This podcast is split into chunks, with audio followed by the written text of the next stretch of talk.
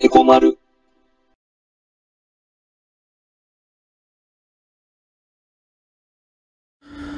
えー、まるです。えー、このチャンネルでは、経済を中心に、えー、政治や社会問題をね、えー、民間とか、えー、国家間も全て含めて、まあ、いろいろとみんなと一緒に学んでいくことで、うん、投資やこう、資産運用に強い体質になっていこうよねっていう、まあ、そんな趣旨で、えー、ラジオのように、経済の基本から、まあ、今起きてる出来事まで、まあ、これからいっぱい話していくからね。えー、前回、えー、手元の10万円が、えー、明日も明後日も、来年も10万円の価値であることが重要って話で終わったと思うんだけどね。うん。これね、深掘りしちゃうと、まあ、すごいことになっちゃうから、うん。これね、少しずつ理解を深めていく程度にしておこうと思うんだけど、うん。今さ、こう、みんなの手元に、まあ、1万円札があるとしてね。うん。で、これは当然さ、1万円の価値があるよね。うん。でもね、為替っていうのはさ、まあ今もさ、今、今この瞬間もね、こう値が動いてるわけだよ。うん。で、例えば、まあドル円で言うならさ、まあ仮に1ドルが、まあ100円ぴったりだったらとしてね。うん。今みんなが持ってる1万円札は、うん。まあ1ドルが100円ぴったりで、まあ1万円札ってことは100倍だからさ、100ドルと同等の価値があるわけだよね。うん。1ドルが100円ぴったりなら、100ドルは1万円札ぴったりと。うん。で、だから、もちろんさ、日本でさ、普通にその辺に買い物に行って、1万円のさ、商品があったとすれば、その1万円札で、その商品を買ってこれるでしょ？うん。ちょっとこう、一度消費税とかさ、まあ、例えば手数料とかがあるとしたら、そういうものないものとしてね。うん。で、仮にアメリカにさ、ちょうど今いたとしてだよ。ね ?1 万円札持って。で、その1万円札を、まあ100ドル紙幣に、まあ両替してね、両替所行って。ここでも両替にかかる手数料とかないものと考えてよ。うん。まあ、一応さ、1ドル100円ぴったりなんだから、ね。1万円札は100ドル紙幣に両替できるでしょ？うん。で、その100ドル紙幣で100ドルの商品を買うことができるでしょ？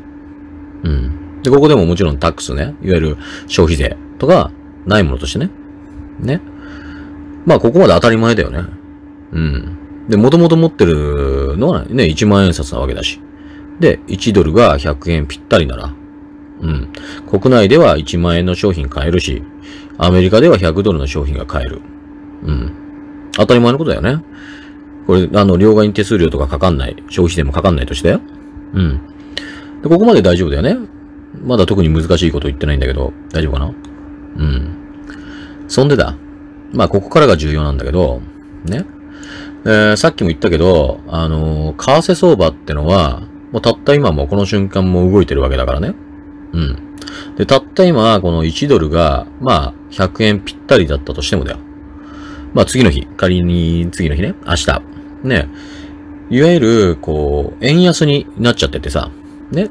まあ、円安とか円高とかは、今度ちゃんと説明するから、今よくさ、こう、ニュースとかで円安とかか円高とかさ、ね、言ってるのを聞いたことあるな程度で、えー思っててくれて大丈夫だからね。うん。で、とにかく、次の日、明日になった時になったら、ね、円安になっちゃってた。そうすると、1ドルが100円だったのが、1ドルが101円ぴったりになっちゃったんでね。うん。1円円安になっちゃった。うん。で、まあさ、それでもさ、手元にこう1万円札あるでしょ？うん、昨日から引き続き。まあ、もう1枚持ってたとしてね。うん。一つ買っちゃったからさ。1万円の商品をね。で、まあまたさ、あのー昨日行ったお店行ってさ、ね。あのー昨日買った1万円の商品と全く同じものを買おうと思ったらさ、まあ、普通にその今持ってるもう1枚のね、1万円札出して、普通に買えるよね。ね、消費税とかないものとしてだよ。うん。でもさ、アメリカにいたとしたら、うん、どうだろうっていうね。昨日買ったこう100ドルの商品をさ、まあもう1個欲しいから、ってなると、で昨日と全く同じようにさ、ね、まあ手元にある1万円札、まあもう1万円あったとしてね。この1万円札を、まあ、両替所行ってさ、100ドル紙幣に両替して、で、その100ドル紙幣で、まあ、買おうと思うよね。それで、まあ、だからまずさ、両替所に行く、行くわけだよ。うん。だけどさ、ここでね、実は昨日と違う展開になっちゃうわけだよ。うん。で、両替所に行ったらさ、ね、こう100ドル札と、ね、その1万円札、こう100ドル札と交換してほしいなら、あと100円ないとダメだよって言われちゃうんだよね。うん。で、もちろんさ、ここでもね、両替にかかる手数料はないものとしてだよ。この100円の手数料じゃなくてだよ。うん。わかる？えっとね、昨日は1ドルが、まあ、えー、100円ぴったりだったんだけど、今日は円安になっちゃったから、1ドルが101円ぴったりになっちゃったんだよ。うん。で、国内では1万円はそのまま1万円だけど、ドルに両替しようとすると、100ドル紙幣をもらうには、まあ、1万100円必要になっちゃうんだよね。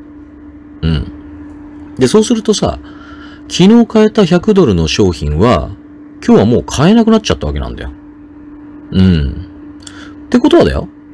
手元にあったさ、1万円札うん。の価値を考えるとね、国内ではそのまま同じ1万円として使えるから、まあ、今はまださ、うん、同じ価値のままでいられるんだけど、アメリカではってなると、うん、もうね、価値が下がっちゃったってわけなんだよ。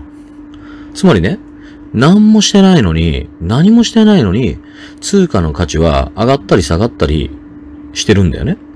うん。自分は何もしてなくてもだよ。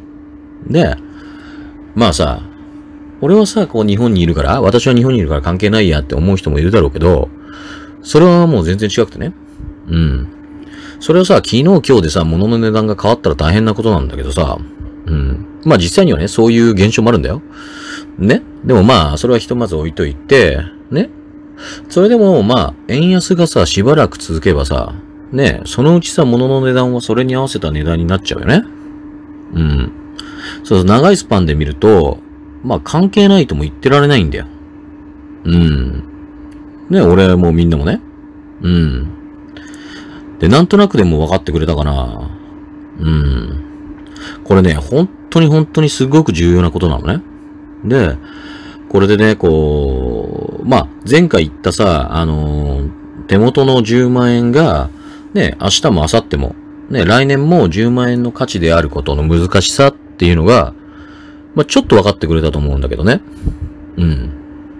で、俺が言いたいのは、これ資産保全っていうことなんだけど、うん。手元の10万円がさ、明日も、明後日も、ね、その先もだよ。で、来年だって、再来年だってそうなんだけど、もう、ほんと手元の10万円が、そのまんま10万円の価値であるってことを、まず第一に考えて。で、この考えが資産保全なんだけど、で、それが、まあね、少しでも増える。まあ11万円になってる。15万円になってる。20万円になってるって。まあ、いわゆる価値がだよ。うん。そしたらさ、ベターだよねっていう。まあ、それが、そういう投資スタイルが、まあ俺のそれが投資スタイルなんだけど、ね。その考え方が、すごく大切だってことを、まあみんなに伝えたいんだよね。うん。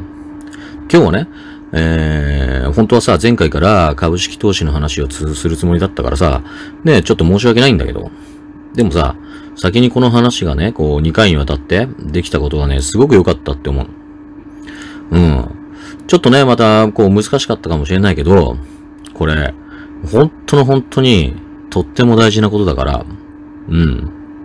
まあこれからもね、何度も何度も、あの、もし俺と一緒に勉強していくことになれば、何度も触れることになるんだけど、これはね、しっかりこう身につけてほしいなって思うんだよね。うん。まあちょっと難しいけどね。うん。じゃあまあ今日はここまで。で、次回は、まあようやくだけど、まあ株の話に行こう。うん。じゃあ、それではまたね。おやすみ。エコ丸。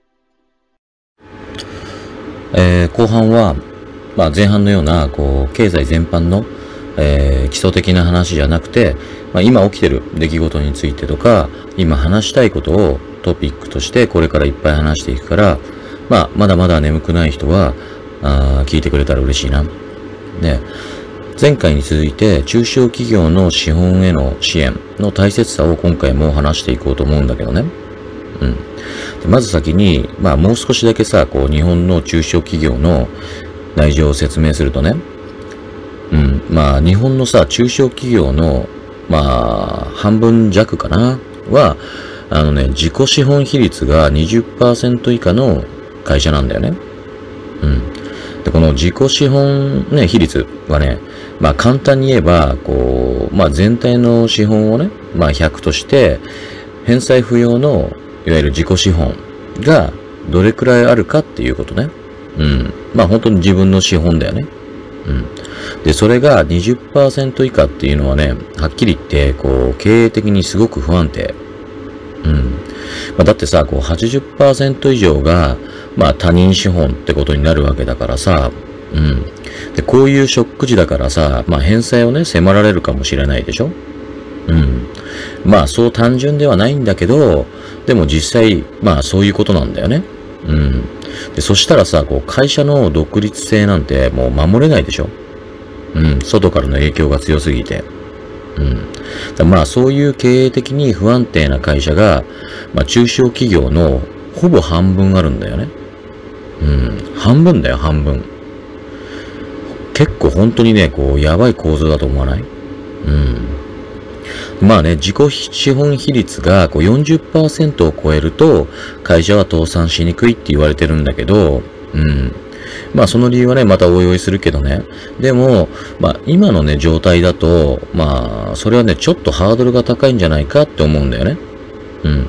まあ今の状態っていうのはさ、このコロナ禍のって意味じゃなくて、まあこのね、日本の構造、ね、今のこの社会構造下で、ね、っていう意味なんだけど、まあぶっちゃけこう、自己資本比率20%が、ね、格差拡大の分岐点だっていう考えの方が、まあ今の状態では、うん、適してると俺は思うんだよね。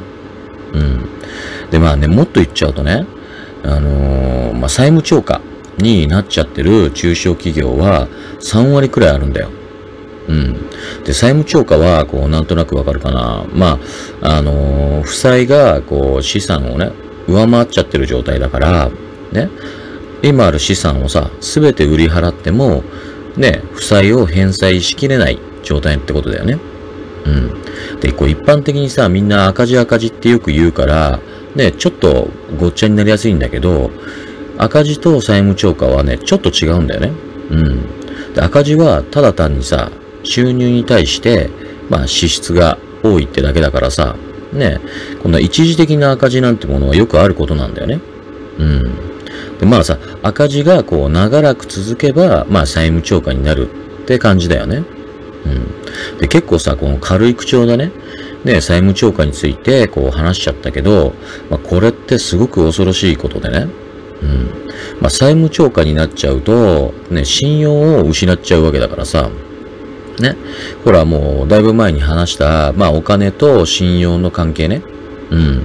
で信用がなくなっちゃうと、こう、お金がさ、集まらなくなっちゃうって話だったでしょうん。で、具体的にはね、こう、まず銀行からの、もう借り入れはさ、難しくなっちゃうよね。こう、債務超過になっちゃうと。うん。そんでさ、こう、下手したらさ、取引先の、こう、信用もね、失っちゃうかもしれないよね。うん。で、そしたらさ、もうさ、倒産しかなくなっちゃうじゃん。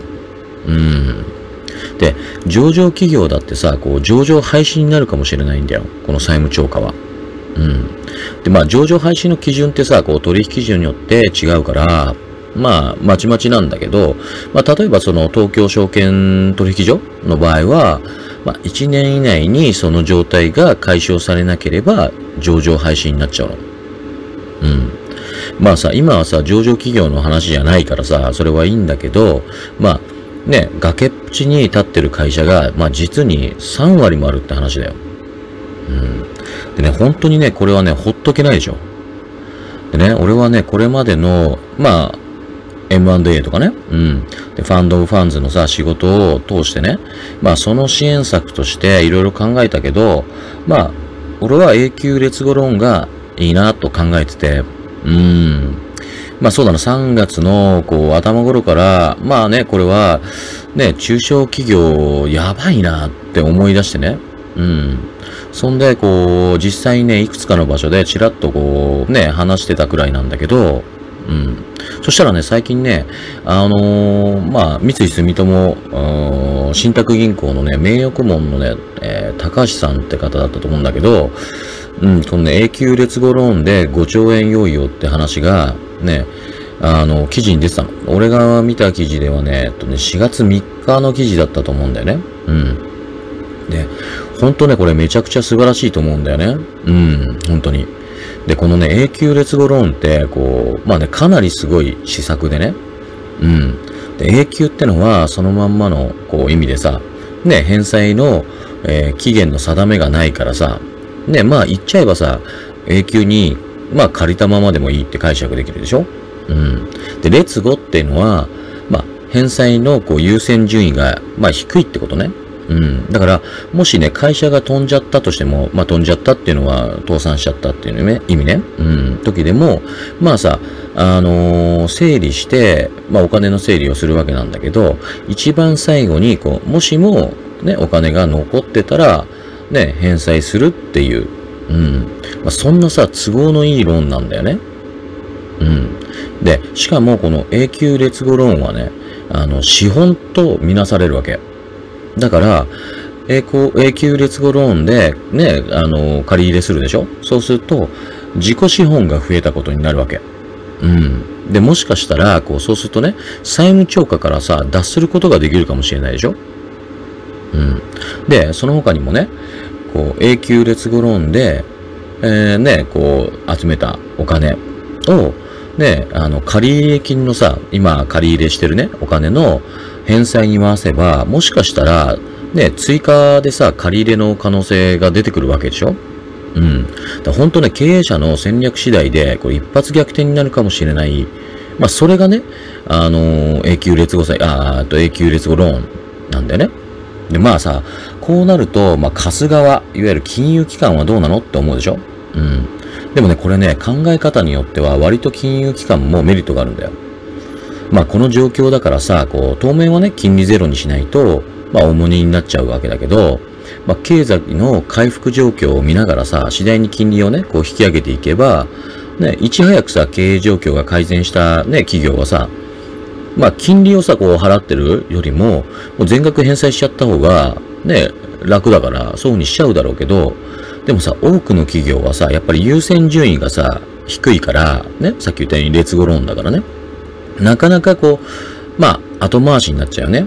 うん。で、そうなればさ、金融機関側から見るとさ、ね、永久にこう金利が入ってくるローンになるわけだよ。うん。だからさ、割とね、美味しい話になるかもなんだよ。うん。まあもちろんさ、でも、こう、ちょっとね、工夫は必要だと思ってるよ。だってさ、こうね、さっきも言ったように、ね、あの、中小企業はさ、あの、まあ全体の、まあ99.7%もあるわけでしょあ、これ前回言ったのか。うん。